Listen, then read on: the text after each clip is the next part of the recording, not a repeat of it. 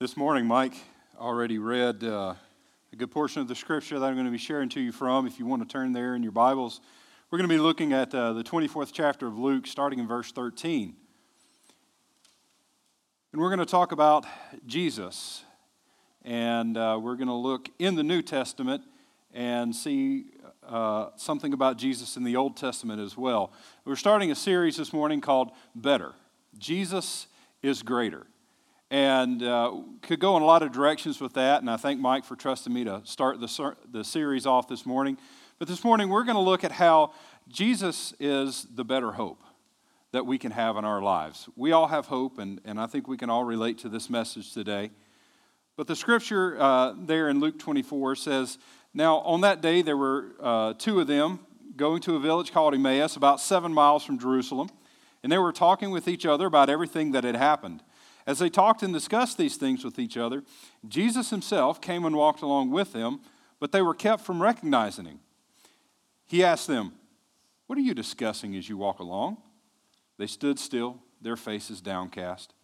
One of them, named Cleopas, asked him, Are you the only one visiting Jerusalem that does not know the things that have happened there in these days? What things? he asked. About Jesus of Nazareth, they replied. He was a prophet, powerful in word and deed before God and all the people. The chief priests and our rulers handed him over to be sentenced to death, and they crucified him. But we had hoped that he was the one who was going to redeem Israel.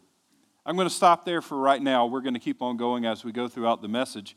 But this morning, I want to key in on that, that scripture right there where they said, But we had hoped in Jesus. We had hoped that he would be the one to redeem us. And I want to tell you this morning, he truly is. Maybe you've never heard the full story of Carlo, Pietro, Giovanni, Guglielmo, Tebaldo Ponzi. He had a long name. He was born in the late 1800s in Italy. And in the early 1920s, he came up with a money making plan. He figured out that you could buy international reply coupons in other countries cheaper than you could buy them here in the United States and exchange them at the Postal Service. So he went around and he found a bunch of people and he said, I tell you what, if you give me your money, I'll go buy these coupons in other countries and we'll redeem them here and we'll make money off of it, and I'll give you a return on your investment. And they said, Hey, that's pretty good. So people started giving him money, and he would buy the coupons overseas and have them shipped over here and redeem them and, and cash them in, and he would split the dividends with his investors. But then something happened. He couldn't find enough of these coupons to keep his plan working. But people were so interested in it that they wanted to keep giving them his money. So he kept on taking it. And so what he would do is he would get a group of investors, take their money, use that to pay off the previous group of investors, keep some profit for himself, and go find more people to invest. $20 million, and nearly one year later, the plan finally collapsed on him. He got caught and he got put in jail. And that's where we get the term Ponzi scheme from today, from the scheme run by Mr., as he was easily called, Charles Ponzi. Now, a more modern version of that would be the story of Bernard Madoff, who actually uh, got billions of dollars this way. But these were con men's. These were guys that their whole thing was that they would promise you extraordinary benefits if you just buy into their plan. But what did you end up with in the end? You were left standing there staring at the ground, going, Well, we hope this guy was the answer to our problems. And so, as we meet these disciples on the road to Emmaus, these men are wondering what just happened. They said, We hoped that Jesus was the answer to our problems, but now he's dead. Was he a con man? Was he crazy? Was he really who he said he was, or, or, or was something off about him? They believed him, they bought into it. Jesus called them and, and, and said to his disciples, Follow me and I'll make you fishers of men. And they bought it hook, line, and sinker, right? And they gave up everything. They left their jobs, they left their homes, and they followed him. These two men, we don't know how long they had been following Jesus, but they were considered disciples of Jesus as well, not part of the core group of 12, but there were a lot of people that followed him around. And this was Sunday after Jesus had been crucified this, the Friday before. And their hope has been crushed. Have you ever had an experience where somebody let you down? Somebody promised you that they'd do something, and either they wouldn't or they couldn't do it. You trusted them, you, you bought into the plan, and you found yourself disappointed. That's how these guys felt. Can you kind of picture there for a moment these two men walking along the road, their heads down, just in defeat? What are we going to do now? So that's where we pick up on the story this morning. These men had hoped that Jesus could do something for great, uh, could do something great for them. And maybe today you can say you felt that way. That maybe Jesus could do something for you. I want you to know today that Jesus is better than our hopes and our expectations. He's better than our plans. And everything that He's promised us, He will do. As we started there in Luke 24, it said that there were two of them and they were going to a village called Emmaus, about seven miles from Jerusalem. That's when Jesus appeared and, and they didn't recognize him. And he said, Hey, tell me what's going on. And they said, are you the only one who hasn't heard these things? Jesus said, What things? And this was their reply in verse 19. About Jesus of Nazareth, they replied, He was a prophet, powerful in word and deed before God and all the people. In your note taking guide, there, you, will see the first blank. It says, Our plans, and the answer is this Our plans define our hope. Our plans define our hope. How many of you like vacations? Anybody? Troy and Debbie are back there going, us. How many, how many cruises have you been on since I got here? 12? Seems like it. And they're planning on going on more, right?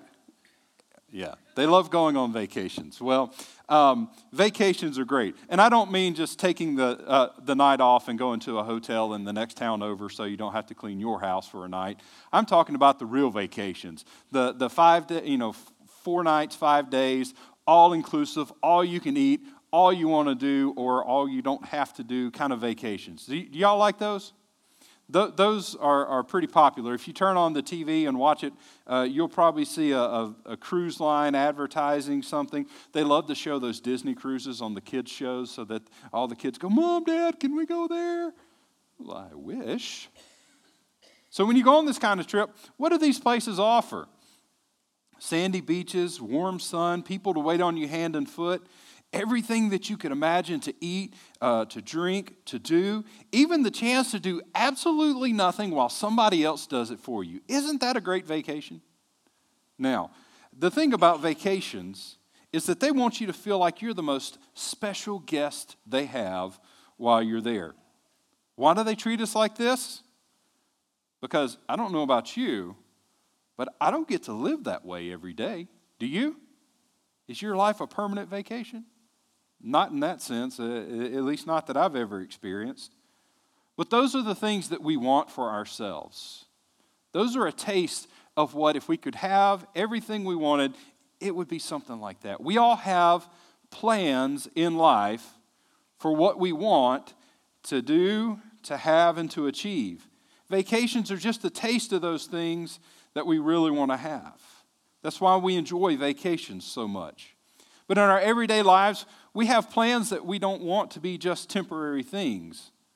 We have plans that are big deals for us. I plan to graduate college in May. My wife is doing everything she can to make sure that that plan comes true. She is poking me every day. Some of you maybe are planning to retire and have all the free time in the world, right? Every retired person I've ever talked to has said, Man, I'm busier now that I'm retired than I ever was. Maybe some of you young folks are, are saying, one day I'd like to fall in love and get married and raise a family. We all have plans. We all have things that we hope for in our lives. There's, there's things that we want to see come true. And I've, I, I was thinking about that as I got ready for the sermon, and I found three common themes in our plans. Three common things that define what our hope is. Number one, we all want to be free from suffering. Number two, we all want to have enough. And number three, we all want to be well loved. While each of our plans might have different details, if you think about it, those three things kind of fit into everything that we want for ourselves. These disciples on the road to Emmaus, I'm sure they wanted the same things too. Our plans define our hope because whatever we plan for in our lives, we have to find a way for those plans to work out. The two men, they wanted to be free from suffering. They wanted to have enough. They wanted to be well loved. And so they found something that they thought could give that to them, that could help those plans come true, and it was Jesus. And so they placed their hope in him. They had seen him fulfill the plans for the others in these three areas. So let's look at those real quick. Suffering. In Mark chapter 2, we see a story about Jesus at home and he's teaching, and a big crowd shows up. And there's so many people there that nobody else can get into the house. There's people standing around outside.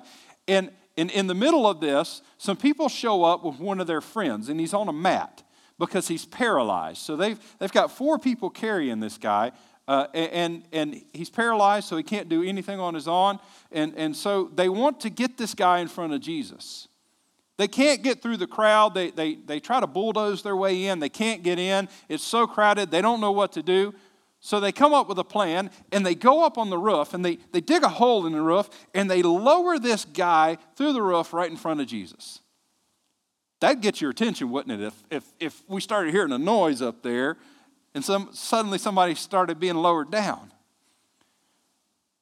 At the end of this story, what we see is that Jesus looks at this man who's paralyzed and can't walk, and he says, Take up your mat and you can go home.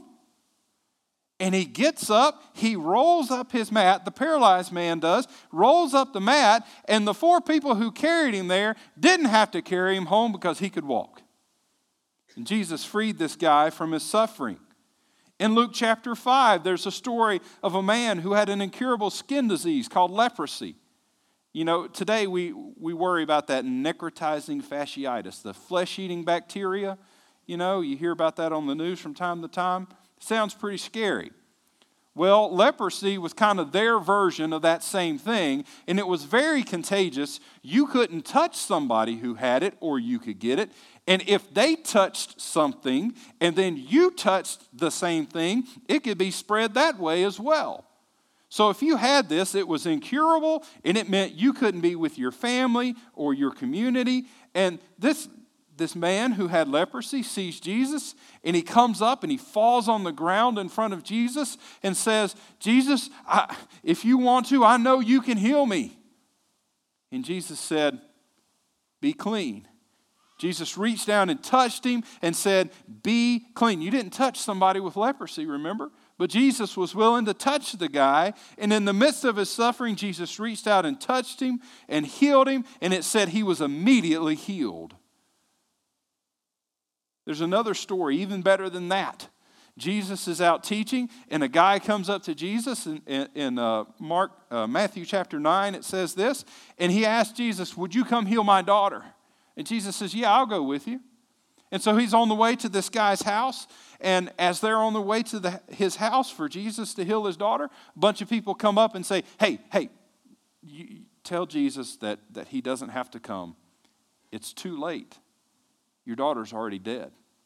Jesus said, No, no, I'll, go to the house with you. And when he got to the house, he went in and he said, Your daughter's not dead. She's just asleep. And he reached down, and she really had died. But Jesus reached down and, and, and took her by the hand and said, Get up out of the bed. And she got up and she was well. Jesus touched people in the midst of their suffering. And even if the two men in our story weren't there, they knew people who were. They knew people who had seen it with their own eyes and could tell you all about it. They could go see the paralyzed man who was now walking. They could go see the leper who was now clean. And they could go see the little girl who was alive that had once been dead. So they said, I want my life to be free from suffering. Jesus did it for others. I believe he can do it for me. They also wanted to have enough.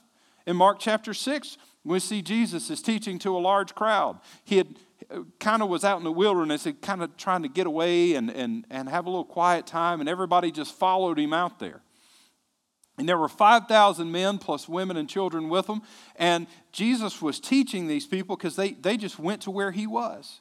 And he taught them all day long. And, and they were starting to get tired. And they were starting to get hungry. And Jesus was concerned for them. And Jesus looked at his disciples and said, Hey, guys, they're getting pretty hungry. Why don't you find them some food? And they said, We could work for, we could work for a year and not be able to feed this many people. What do you want us to do? He said, Well, what do you have? They looked around, and I call it the Jewish Happy Meal. It was five loaves of bread and two fish. And you might be thinking of, you know, Pullman loaf like from the store. It's more like a rolls, okay? I call it the Jewish Happy Meal. It was a kid's lunch. And they said, well, this is all we got. Maybe they were trying to tell Jesus it was, it was hopeless. But Jesus, being a God of hope like he is, says, Well, hand it to me. Let me see what I can do with it. And it said that he began to break the bread, and he began to divide up the fish, and he began to hand it out to people. They divided up into groups of 50 and 100, and they were handing all this out. And Jesus prayed over it, and he was breaking it up, and he was handing it out, and it just kept on going. And the next thing you know, 5,000 men plus the women and children who were with them have eaten everything that they wanted. They're full. And they said, Whew, I think we're going to go on home now. I got some leftovers. Jesus said, Gather up all the leftovers. Guess what? Out of one little boy's lunch, he fed 5,000 men plus all the women and children with them. They had 12 basketfuls left over. Jesus was pretty good at making sure that we had enough. Went to a wedding with his mom, John chapter 2 says. Went to a wedding with his mom and they ran out of wine. Okay? Weddings back then, you had a big old party, you had a lot of guests, and wine was what they had to drink. Jesus goes to this party, they run out of wine, and his mom must have known the people who were getting married, and she was worried, and she said, Jesus, they're out of wine. Would you do something about this? And she looked around at the people that were helping to serve, and she said, Y'all do whatever Jesus tells you to do. And then he said something really weird. He said, Hey, you know those buckets over there that we wash our feet in? Why don't you fill those up with water? And, and, and fill that up with water for me, real quick. So they did. They went out and they filled these pots up with water, and they were the foot washing pots, but they filled them up with water. And Jesus said, Draw some of that out and go take it to the head waiter. Tell him this is your new drink. And took it to him, and the guy takes a sip of it and he goes, This is the best wine I've ever tasted. Don't you know you're supposed to serve the good stuff first?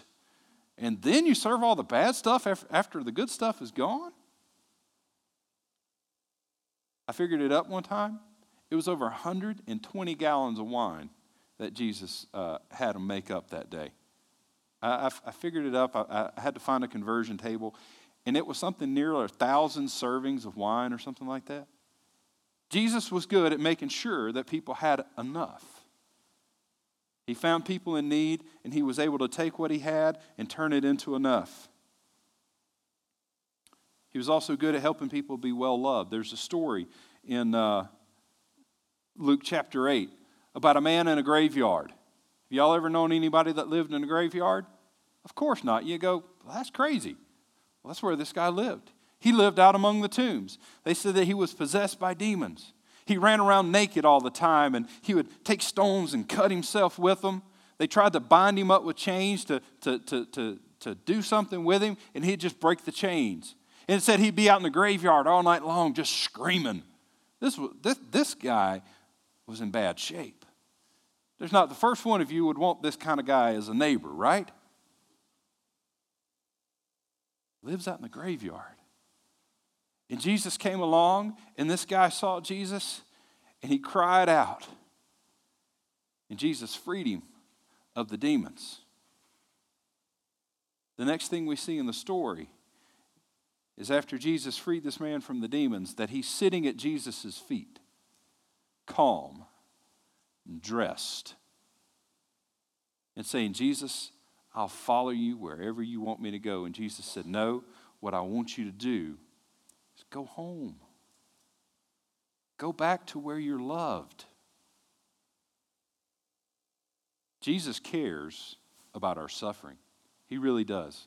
The Bible demonstrates that he met people in their suffering and he took care of their suffering. Jesus cares whether or not we have enough. We can see that in the scriptures.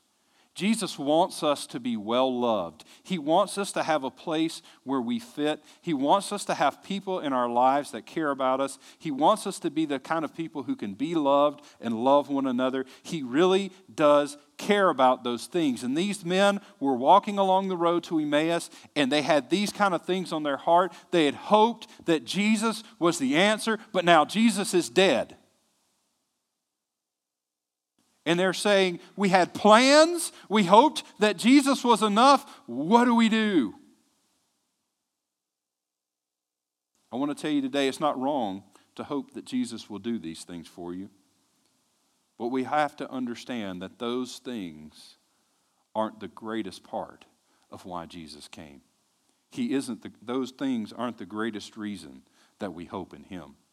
The second thing in your bulletin you'll see there is that our reality interprets our hope.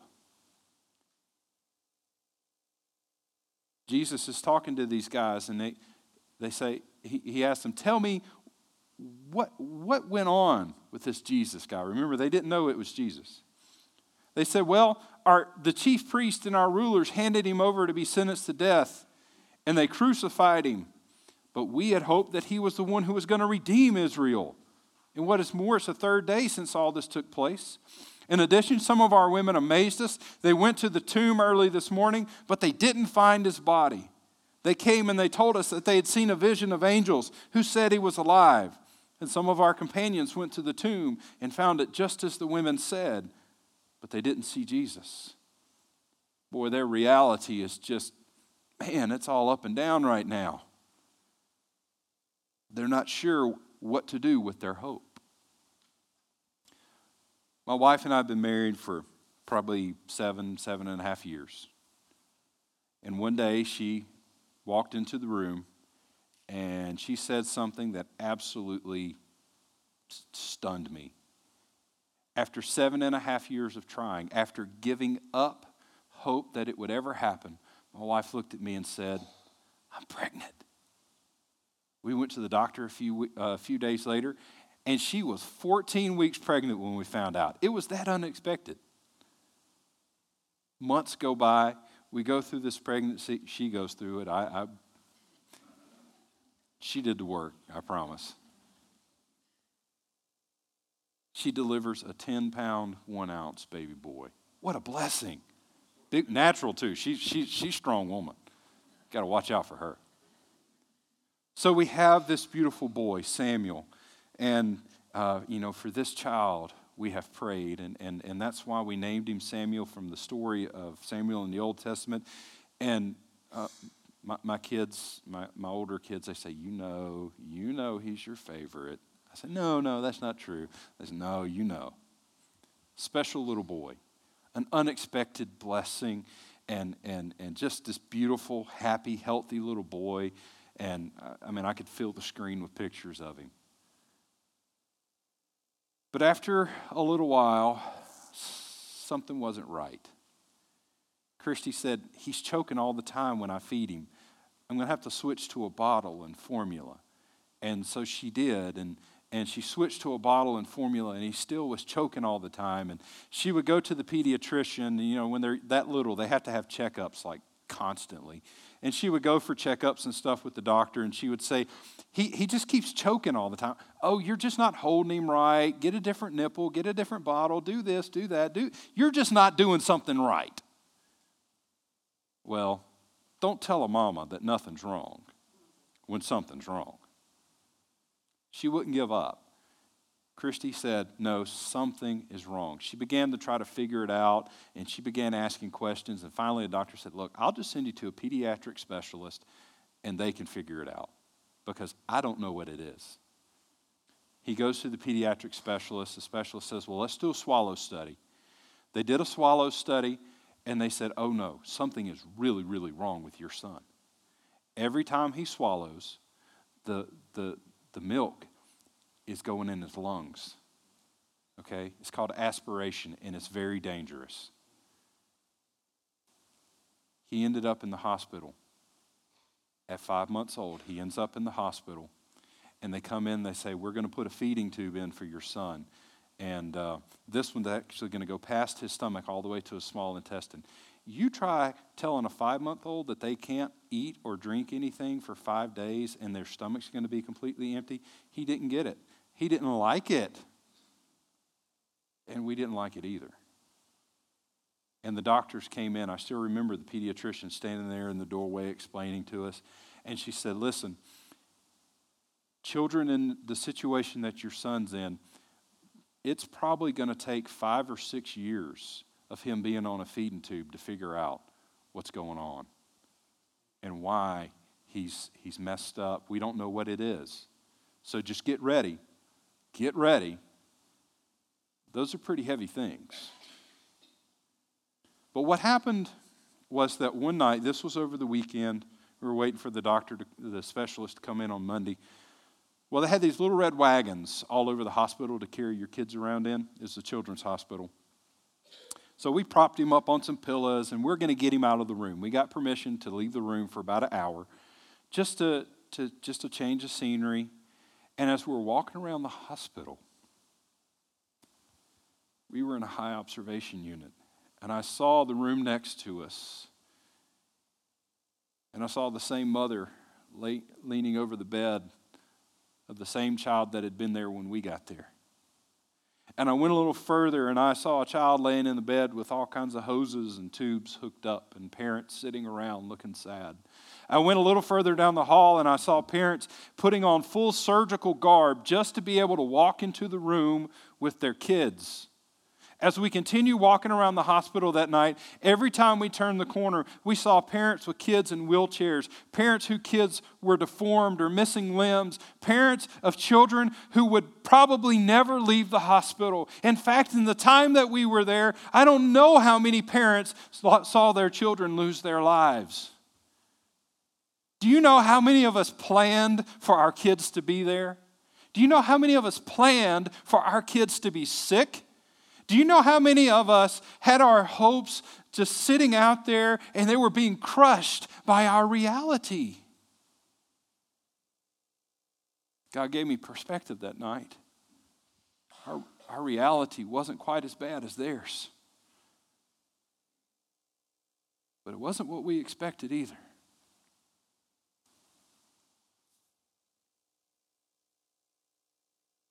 our reality, thankfully, would be eased. Because the doctor walked in on Monday morning and said, I figured it out, and I'll do surgery tomorrow and I'll fix it. Five months, not five years, five months. He was on a feeding tube, and they say, Now it's gone. They fixed it. God fixed it. That's who fixed it.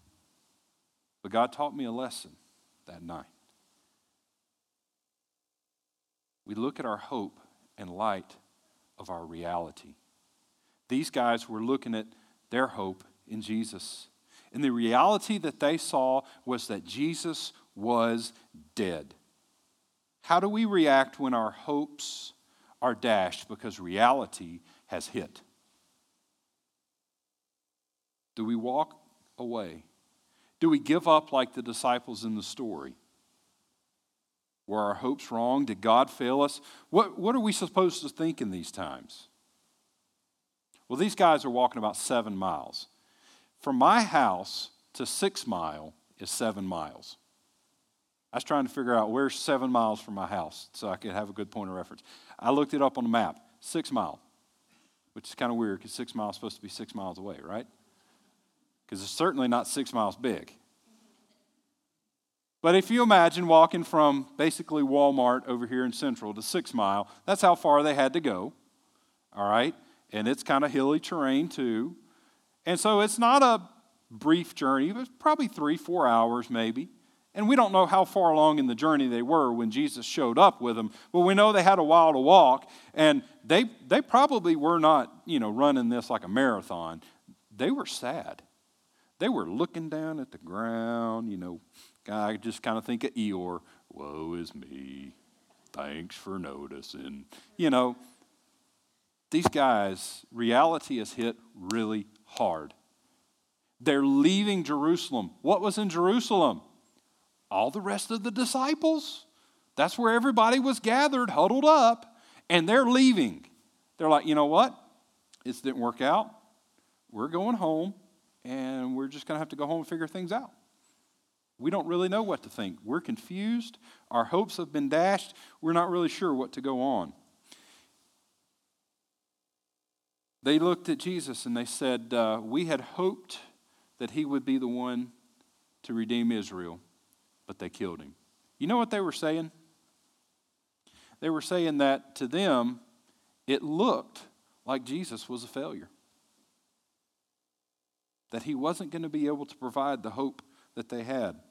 How could a dead man ever redeem Israel? They don't do much, they just lie around, right?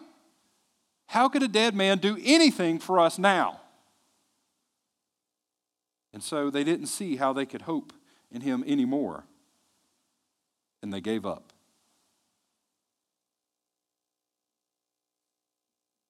As I walked the hospital that night, I doubt any of those parents there expected in the beginning what they would face. They had to interpret their hope through their reality.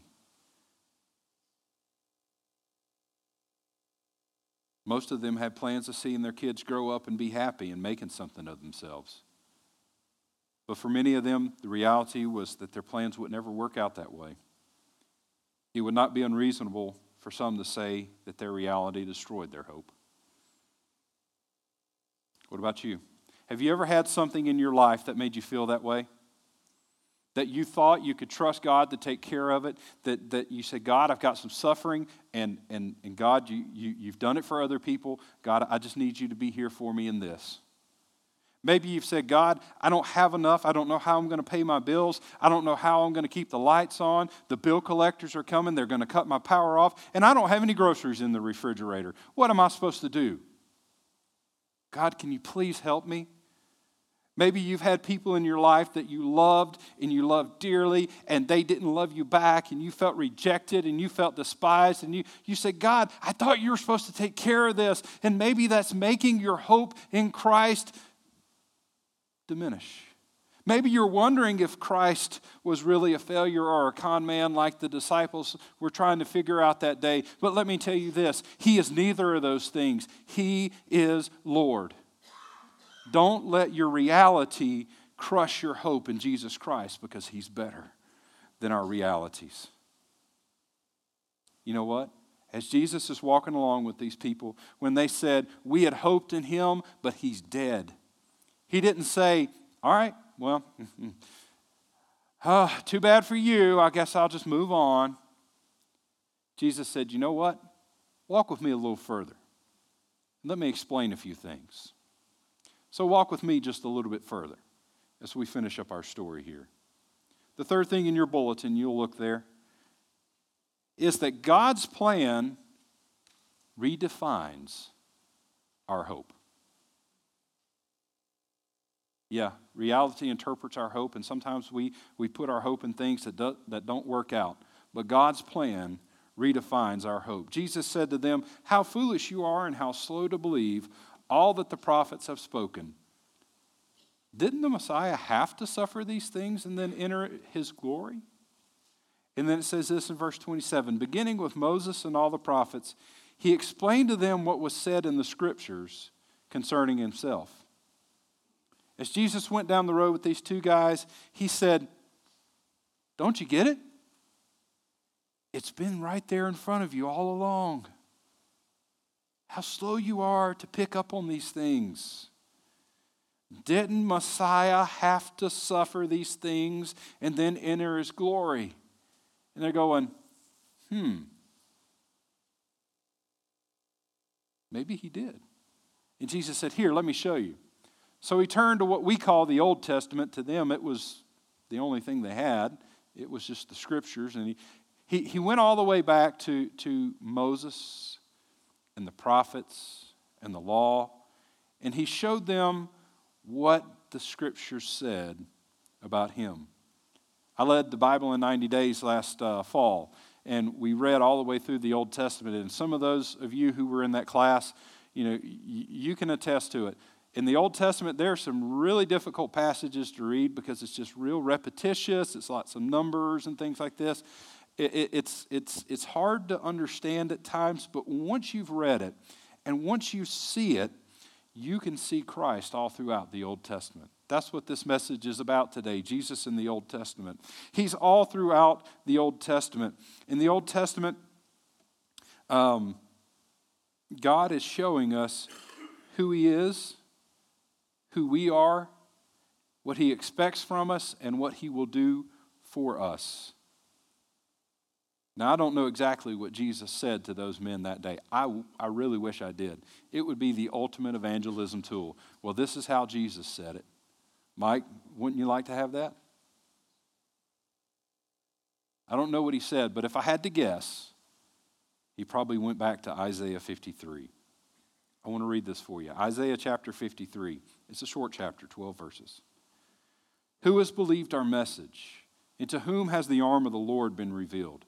He grew up before him like a tender shoot and like a root out of dry ground. He had no beauty or majesty that attract us to him, nothing in his appearance that we should desire him. He was despised and rejected by mankind, a man of suffering and familiar with pain. Like one from whom the people hide their faces, he was despised, and we held him in low esteem. Surely he took up our pain and bore our suffering, yet we considered him punished by God, stricken by him, and afflicted. But he was pierced for our transgressions, he was crushed for our iniquities. The punishment that brought us peace was on him, and by his wounds we are healed. We all, like sheep, have gone astray. Each one of us has turned to our own way, and the Lord has laid on him the sin of us all. He was oppressed and afflicted, yet he did not open his mouth. He was led like a lamb to the slaughter, and as a sheep before its shearers is silent, so he did not open his mouth. By oppression and judgment he was taken away. Yet, he, uh, uh, yet who of this generation protested? He was cut off from the land of the living. For the transgression of my people he was punished. He was assigned a grave with the wicked and with the rich in his death, though he had done no violence, nor was any deceit in his mouth. Yet it was the Lord's will to crush him and cause him to suffer. And though the Lord makes his life an offering for sin, he will see his offspring and prolong his days, and the will of the Lord will prosper in his hand. After he has suffered, he will see the light of life and be satisfied. By his knowledge, my righteous servant will justify many, and he will bear their sins. Therefore, I'll give him a portion among the great, and he will divide the, divide the spoils with the strong, because he poured out his life unto death and was numbered with the transgressors. For he bore the sins of many and made intercession for the transgressors. We all want to be free from suffering. Do you know what Jesus did so that we could be free from suffering? He suffered for us. We all want to be well loved. We want to be accepted. And do you know what Jesus did to make that possible for us? He came and he lived a life in which he was despised and rejected. A life in which he taught about the things of God and he blessed others, and yet the way that he was responded to is that he was nailed to a cross and executed. We all want to have enough. And for us to have enough, Jesus left heaven and came to the earth. And he lived life as a commoner. He was so poor that when he was born, he had to be literally born in a barn, raised by a common man with calluses on his hands. He lived a life just like you and me so that He could set us free from our sins. Yes, He doesn't want us to suffer, so He bore our sufferings. Yes, He wants us to have enough, so He gave up His abundance. Yes, He wants us to be well loved, so He was despised for our sake. But even greater than that is the better plan of God that He would take away our sins and redeem not just Israel, not just these two disciples, but all of us. That's the better plan of God. And as these men walked along the road to Emmaus with Jesus, he explained these things to them, and they began to understand that he was exactly who he said he was. He wasn't a con man, he wasn't a fake, and he wasn't a failure. He was the Savior. And they finally realized it. And they got so excited about it, you know what they did? They had walked seven miles home. They went the whole seven miles back to Jerusalem to tell everybody else. And they said, Didn't our hearts burn within us as he talked about these things? I have a question for you. Maybe your heart is burning today, and I've been praying all week that your heart would burn with an understanding of who Jesus was. This morning, if you need a better hope, I want to tell you that it can be found in Jesus Christ. There are people in this room who can tell you how God has taken care of their suffering. There are people in this room who can tell you how God has given them enough. There are people in this room who can tell you how much God has made them feel loved and accepted, and that is tremendously great. But I want you to know that there are those of us in this room all around you who can tell you that God's better plan, even better than all of that, is that Jesus Christ died on the cross to forgive us of our sins and give us eternal life. For God so loved the world.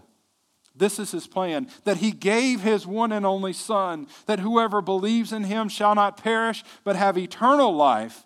For God did not send his Son into the world to condemn the world, but that the world might be saved through him. This morning, if you need hope, I offer it to you in the person and the work of Jesus Christ. Stand with me this morning as we pray.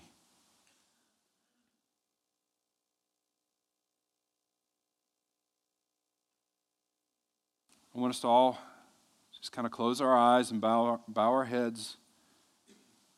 And as we do, has God been speaking to you this morning? Do you need the hope that Jesus Christ gives you through his death and resurrection? Do you need that forgiveness that he offers? Do you need the better hope of God's plan through Jesus Christ? If you do, pray with me this morning. Father, thank you for being our hope. Thank you for sending Jesus to live and serve on this earth, but then to die for our sins. Father, give us that hope that we need. Redefine our hope through Jesus Christ. Father, when we suffer, when we have need, when we feel rejected, may we think about Christ and what he did and understand that you are still with us. We pray this all in Jesus' name. Amen.